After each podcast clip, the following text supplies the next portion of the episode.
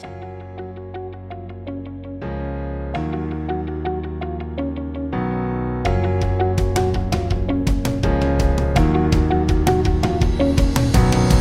Sobat YC, apa kabarnya hari ini? Baik-baik saja kan? Masih inget gak firman yang dibawakan oleh pendeta Martinus di Badayun? Nah, supaya kita semakin mengerti dengan firman Tuhan minggu kemarin, yuk mari dengarkan SYC 15 Agustus 2021. Selamat mendengarkan Sob. Mari orang-orang muda, sekalipun kita ada di Zoom, sekalipun kita ada di YouTube, saya mau ajak kita bersama-sama bahwa kita bisa menikmati kehadirannya Tuhan. Kita bisa menikmati pribadinya. Kehadiran Tuhan dan hadiratnya Tuhan nggak terbatas.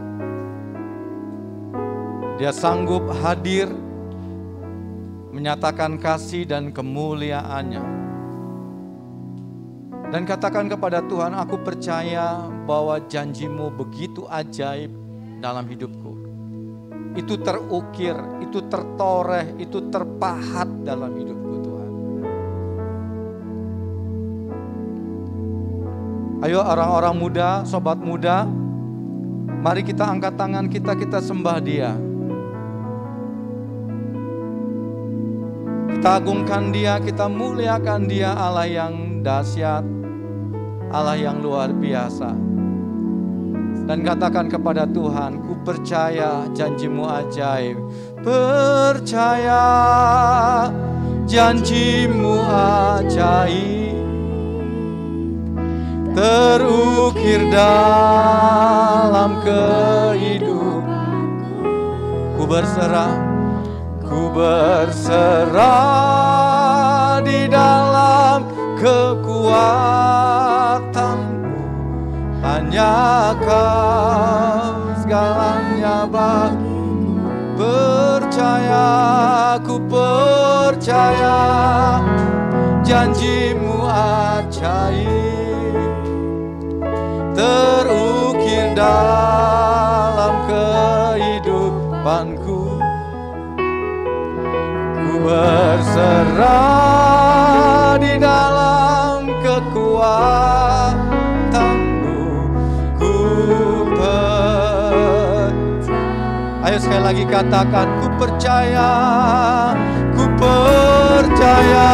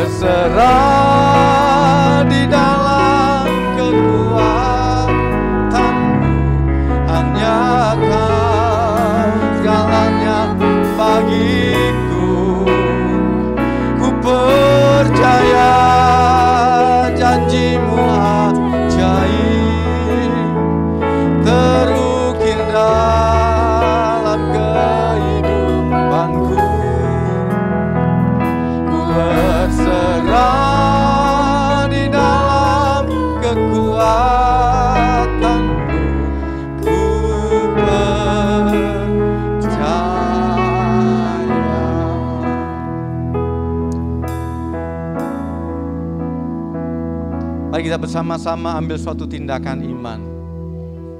Minggu yang lalu kita sudah dengar firman Tuhan yang disampaikan hambanya Pastor Gerhard. Berbicara tentang agile, ketangkasan. Kita banyak dapat hal perkara-perkara yang luar biasa. Saya ingin kita mulai melangkah, kita mulai bertindak dengan iman. Wah, janji Tuhan ajaib, janji Tuhan luar biasa. Janji Tuhan dahsyat, agung dan mulia. Apa pun posisimu dan keadaanmu hari ini, percayalah Tuhan hadir. Tuhan nyatakan kasihnya dan kuasanya. Dan melawat hidupmu, mengubah hidupmu. Percayalah Allah yang menyembuhkan, Allah yang memerdekakan, Allah yang melepaskan. Itu terjadi hari ini. Bapak hamba berdoa pada pagi dan menjelang siang ini Tuhan. Berfirmanlah di tengah-tengah orang-orang muda yang luar biasa. pelaksana-pelaksana firman yang kuat.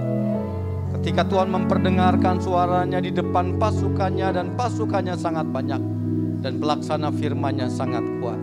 Inilah orang-orang muda yang mereka dengar-dengaran Tuhan. Orang-orang muda yang tangkas, orang-orang muda yang gesit, orang-orang muda yang menangkap semuanya. Apa yang Tuhan kendaki di zamannya, di masanya, di eranya hari-hari ini. Terima kasih Bapak urapi kami semuanya. Urapi dengan pengurapan yang daripadamu. Mengalir dengan kuat.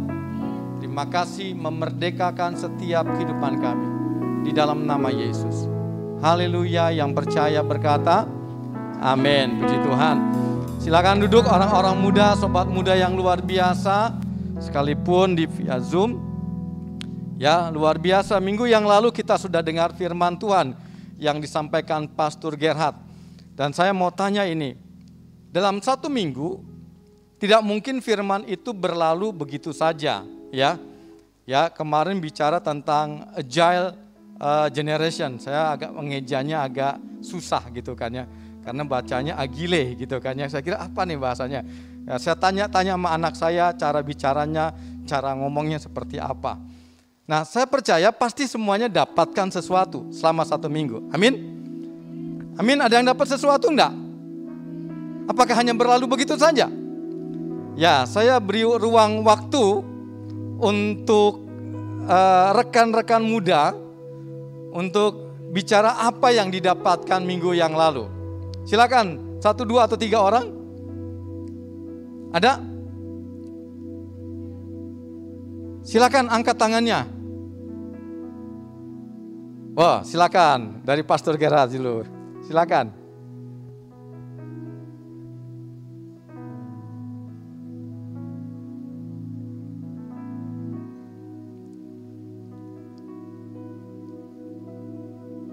Ada? Lanjut. Ya, tadi Pastor Gerard mau sampaikan? Oh tidak. Ya, anak-anak muda, ayo cepat-cepat. Ada nggak? Kok berdiam? Ayo, sobat-sobat. Ada? Wah ini masih malu-malu ini. Ya wajahnya masih malu-malu, makanya uh, apa namanya tuh uh, videonya itu dimatikan. Jadi kalau dilihat gitu pasti kelihatan wajahnya. Nah, ya.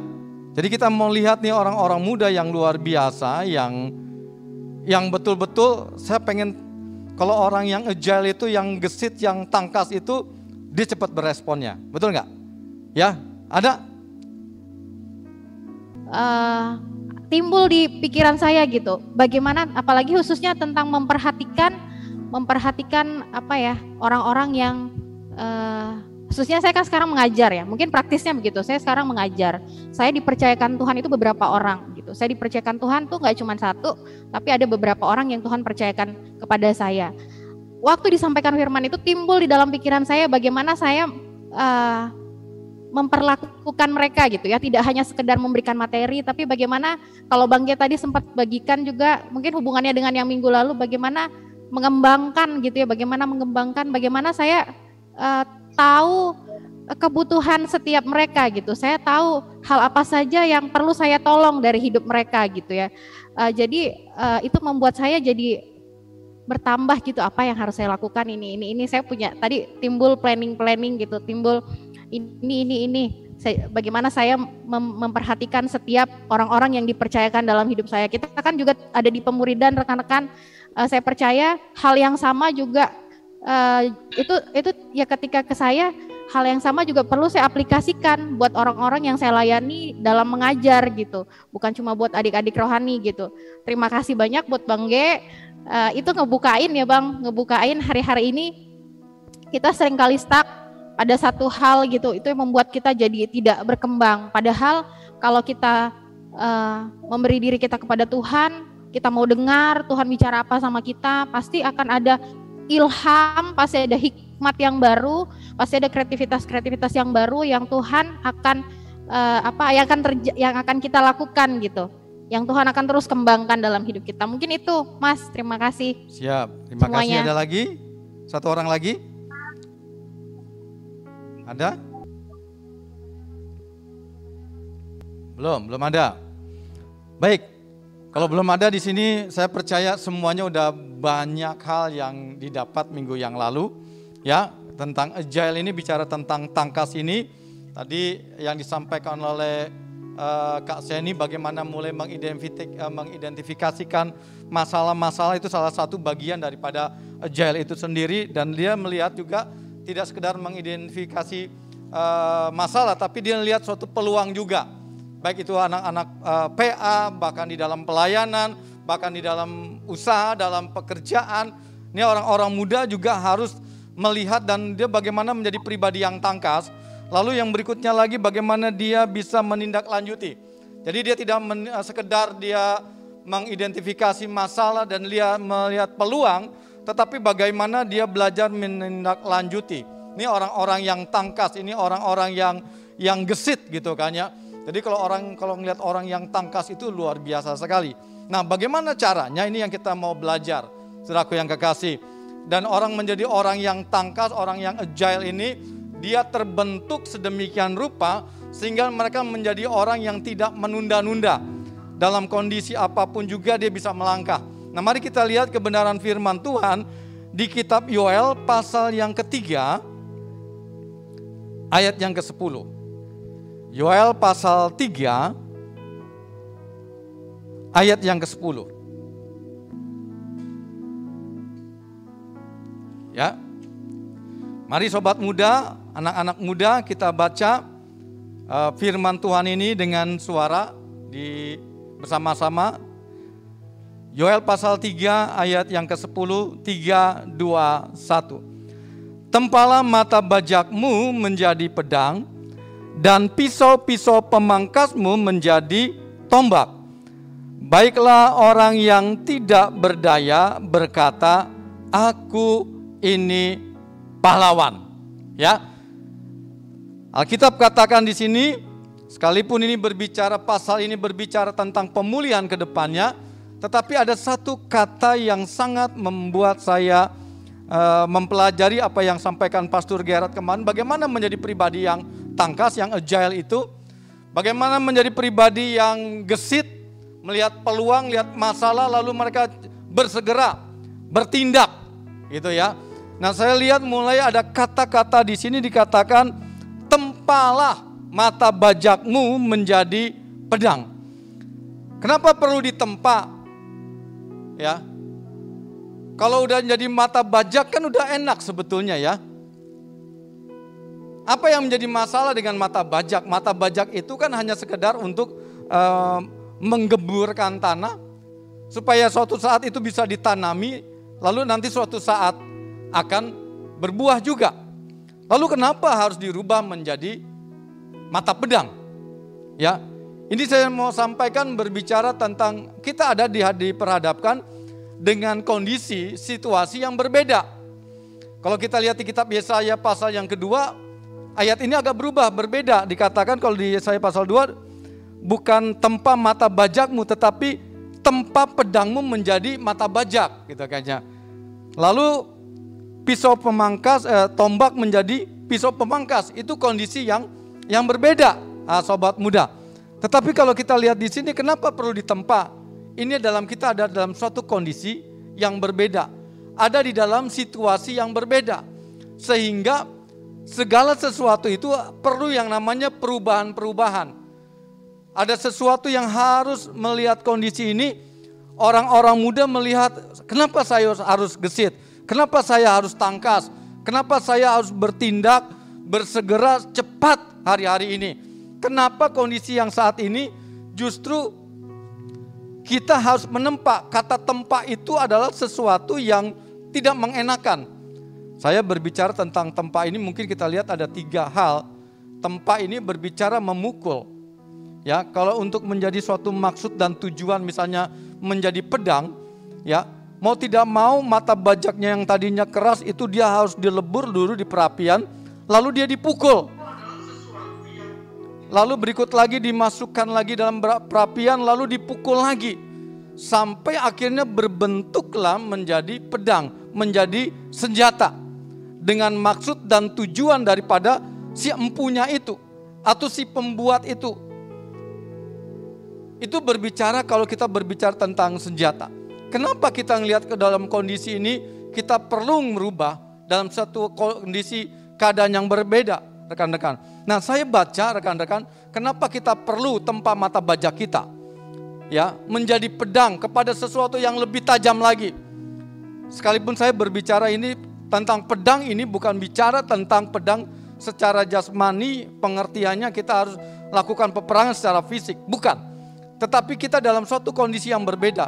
Satu contoh rekan muda, saya baca di kiriman dari XBT tentang kondisi anak-anak muda. Kenapa kita harus tempat dan kita mulai bergeraknya, tangkasnya juga harus, harus luar biasa hari ini. Saya baca gini rekan-rekan muda. Ini dua hari yang lalu saya dapatkan dan saya terhenyak kondisi orang-orang muda generasi Z. Saya bacakan gini. 50% Gen Z yang mengaku religius. Nah, Lalu apa hubungannya dengan kita tempa mata baja kita? Ya kan? Dikatakan 50% Gen Z yang mengaku religius. Jadi kalau begitu Gen Z-nya itu mengaku dia percaya kepada Tuhan, betul nggak? Dia mengaku bahwa dia punya hubungan dengan Tuhan. Di sini dikatakan terlibat. Nah, terlibat dalam tarot card atau fortune teller. Jadi 50% Gen Z yang mengaku religius ini ya, dia terlibat dalam tarot card. Jadi dia percaya dengan ramalan-ramalan yang nama dengan kartu. Ini kondisinya gitu, rekan-rekan muda, sobat-sobat muda. Kondisinya yang mengaku bahwa dia religius tidak tahunya dia terjebak di dalam namanya karot eh, namanya tarot card. Dia percaya dengan hitungan-hitungan kartu yang biasa gitu. Lalu dia percaya dengan ramalan-ramalan. Ini Gen Z yang 50% mengaku dia religius. Sehingga kenapa kita perlu yang namanya tempat mata baja kita sehingga kita ngelihat oh ini akar masalahnya seperti ini sehingga kita menjadi pribadi yang agile yang tangkas gitu ya orang-orang muda yang bergerak, dia melihat kondisi hari-hari ini gitu. Kalau 50 persen, 51 persen ngaku religius, lalu terlibat dalam ramalan-ramalan, kalau begitu ada satu sisi dalam kehidupan orang-orang muda di Gen Z ini, dia ada di pertengahan kegalauan yang luar biasa. Yang kedua dikatakan sini, 17% mencari dan mengikuti ramalan nasib setiap hari. Ya. Ini kita lihat nih orang muda, Gen Z gitu ya. Sehingga kenapa kita menjadi pribadi yang harus tangkas hari-hari ini? Kenapa kita harus perlu tempat mata bajak kita untuk jadi pedang supaya anak-anak muda melihat kondisi keadaan ini bukan menjadi pribadi yang biasa-biasa. Ya, kalau misalnya 17% mencari dan mengikuti ramalan setiap hari, wah ini kita melihat orang-orang yang mengaku religius. Terjebak dalam kondisi yang seperti ini. Lalu dikatakan lagi, 25% seminggu sekali. Kalau tadi 17% mengikuti ramalan nasib setiap hari. Ini orang muda, Gen Z, Sapa kiri kanannya via Zoom. Eh nih dengar-dengar nih kondisi anak muda. Ini kondisi Gen Z gitu kan ya. Mau tidak mau engkau harus tangkas lagi. Tahu gitu kan ya. Melihat, mengidentifikasi masalahnya, lalu melihat peluangnya apa yang harus kita kerjakan buat orang-orang muda. Ada yang setiap hari 17%, lalu ada 25 25% itu seminggu sekali dan 27% itu sebulan sekali. ini kondisi Gen Z. Bilang kiri kanannya, ini gen, ini kondisi Gen Z loh, Gen Z. Ini kondisi orang muda loh, ya, yang mengaku religius. Ngaku religius. Tapi terlibat kepada sesuatu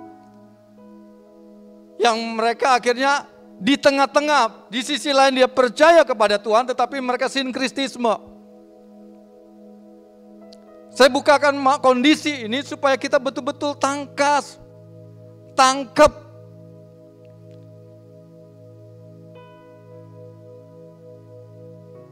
Kalau mayoritas, saudaraku yang kekasih, yang Gen Z-nya itu galau, ya kan, akan masa depannya, Sampai dia cari-cari udah nggak cari Tuhan lagi. Tapi cari kepada ramalan nasib. Percaya kepada hitungan kartu-kartu lagi. Bagaimana dengan generasi alfa? Yang lahirnya nanti 2011-2025. Bagaimana kondisi yang seperti ini kalau Gen Z-nya aja seperti itu, saudaraku yang kekasih. Rekan-rekan muda yang terkasih. Bukankah ini menjadi suatu tantangan? Ya. Sehingga kita bisa memahami bahwa ada kebutuhan dan tantangan buat generasi Z, generasi Alpha ke depan. Dan untuk itulah kenapa di kitab Yoel pasal yang ketiga dikatakan tempalah mata bajakmu. Ya. Kalau kita lihat kondisi yang seperti ini, kita berpikir apa yang harus kami kerjakan? orang-orang muda kerjakan supaya bisa mengubah keadaan generasi ini kepada sesuatu yang lebih baik lagi. Mereka tidak lagi percaya kepada ramalan-ramalan. Setiap hari dia cari perenungan-perenungan gitu kan ya. ya bahkan kepada zodiak-zodiak juga seperti itu. Nah, orang-orang muda ini kondisi yang harus engkau pahami hari-hari ini. Ya. Engkau mau jadi agile, tangkas, gesit. Lihat keadaan ini menjadi suatu, wah ini harus terjadi perubahan. Atau kita menjadi tetap biasa. Membiarkan mata bajakmu tetap hanya sekedar untuk melihat apa yang menjadi ke, uh, masalahmu sendiri. Yang penting itu bukan saya. Itu orang lain. Tetapi kalau kita lihat di sini, tempalah mata bajakmu menjadi pedang. Kita akan bisa melihat ini kondisinya sudah berbeda. Bagaimana kita menjangkau suatu generasi Z dan bagaimana kita menjangkau ke depan buat generasi Alpha kepada suatu tujuannya Allah yang besar lagi bagaimana menyelamatkan mereka, menarik mereka. Kalau tidak mulai dari kehidupan kita, kita mulai belajar tempa. Gitu ya. Tempa itu sesuatu yang bukan mengenakan.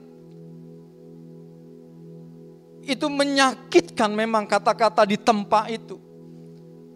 Karena ada proses yang namanya dibakar lalu dipukul, dibakar, dipukul, dibakar, dipukul lagi sehingga ke, masuk kepada satu tujuan, kepada suatu alat. Kalau ini berbicara pedang, dia tahu ini waktunya berperang. Ini bukan waktunya biasa-biasa. Ya. Kita berhadapan hari-hari ini bukan berhadapan dengan kedagingan, tetapi berbicara tentang spirit yang berbeda hari-hari ini. Kalau zamannya saya tahun 90-an kita bisa ngerti orang-orang yang dilayani pelayanan pelepasan, inner healing terdeteksi pada saat itu. Sekarang dunianya dunia gadget, dunia apa namanya nih? Uh, digital, ya. Cara ngikatnya si jahat pun juga dia tahu. Bagaimana mengikat orang muda hari-hari ini. Kalau survei tadi mengatakan 51 persen generasi Z yang mengaku religius, tetapi dia menaruh kepercayaannya terlibat dalam ramalan-ramalan. Perlukan mereka diselamatkan? Pertama kita bisa mengidentifikasi masalahnya. Oh, kondisi seperti ini. Sehingga nanti orang-orang muda dia bisa melihat, saya mau ejal, saya mau tangkasnya seperti apa.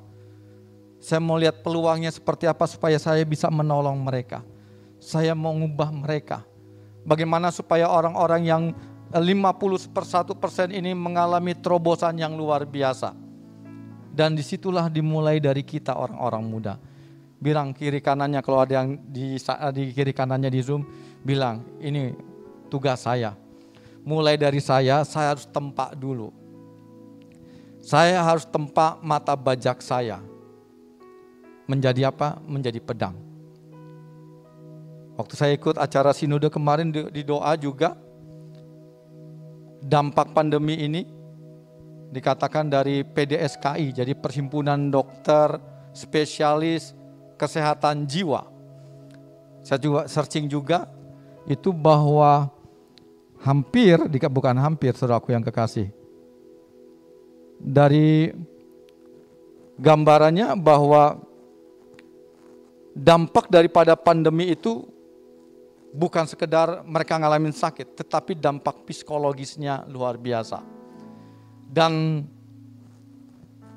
60 dikatakan di situ bahwa 64,8 persen itu mereka mengalami gangguan psikologis. Dan rentannya justru di orang-orang muda.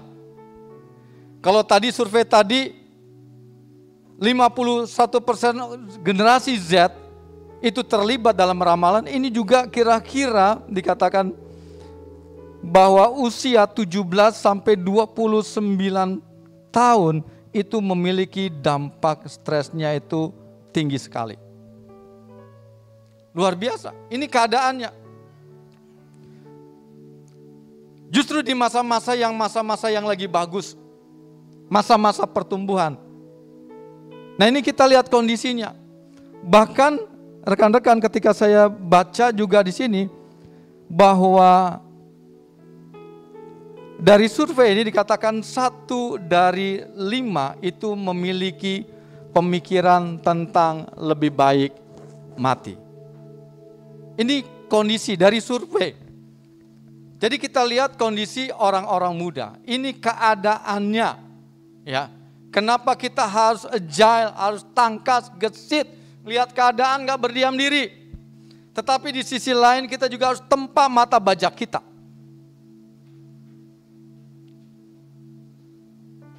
Ini kondisi kalau mereka satu dari lima orang memikirkan tentang lebih baik mati.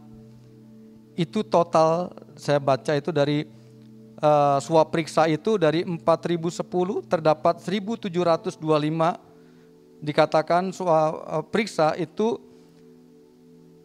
62% persen di antaranya dengan masalah psikologis, depresi, dan 44% persen dari mereka berpikir merasa lebih baik mati atau ingin melukai diri sendiri dengan cara apa pun. Kalau begitu orang-orang muda yang di, dihadapi kita di zaman ini, di era ini, itu yang dikatakan Pastor Gerard, betul-betul kita harus tangkas, merubah keadaan-keadaan ini. Kita bisa bertindaknya lebih cepat gimana. Ini kondisi yang kita harus terobos untuk menyelamatkan satu generasi. Supaya mereka mengalami terobosan yang besar. Kalau tren ini mulai muncul kepada banyak orang, di orang-orang muda, dan saya ingin sampaikan di sini adalah Ayo orang muda, jangan berpikir hanya sekedar untuk mata bajakmu sendiri. Tapi bagaimana mata bajakmu itu engkau tempa. Bagaimana menempahnya Bapak Ibu seraku yang kekasih. Oh, kok Bapak Ibu ya? Saya jadi Bapak Ibu. Ini orang muda jadi kayak, mungkin karena mirip dengan Bapak Ibu orang-orang muda sini. Ya, jadi yang harus kita lakukan apa nih orang-orang muda? Ada yang mau ngasih solusi? Dari survei tadi, ada yang mau ngasih solusi nggak? Bagaimana cara menempanya supaya kita agile, tangkas gitu, rekan-rekan muda?